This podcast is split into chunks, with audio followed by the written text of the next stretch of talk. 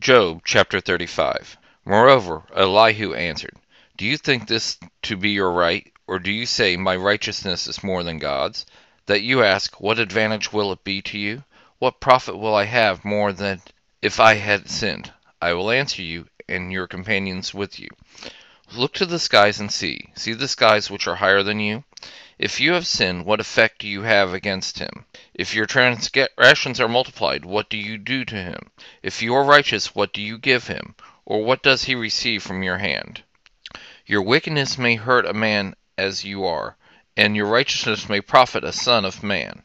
By reason of the multitude of oppression they cry out. They cry for help by reason of the arm of the mighty. But no one says, Where is God my Maker, who gives song the, in the night, who teaches us more than the animals of the earth, and makes us wiser than the birds of the sky? There they cry, but no one answers, because of the pride of evil men. Surely God will not hear an empty cry, neither will the Almighty regard it. How much less when you say you don't see him? The cause is before him, and you wait for him.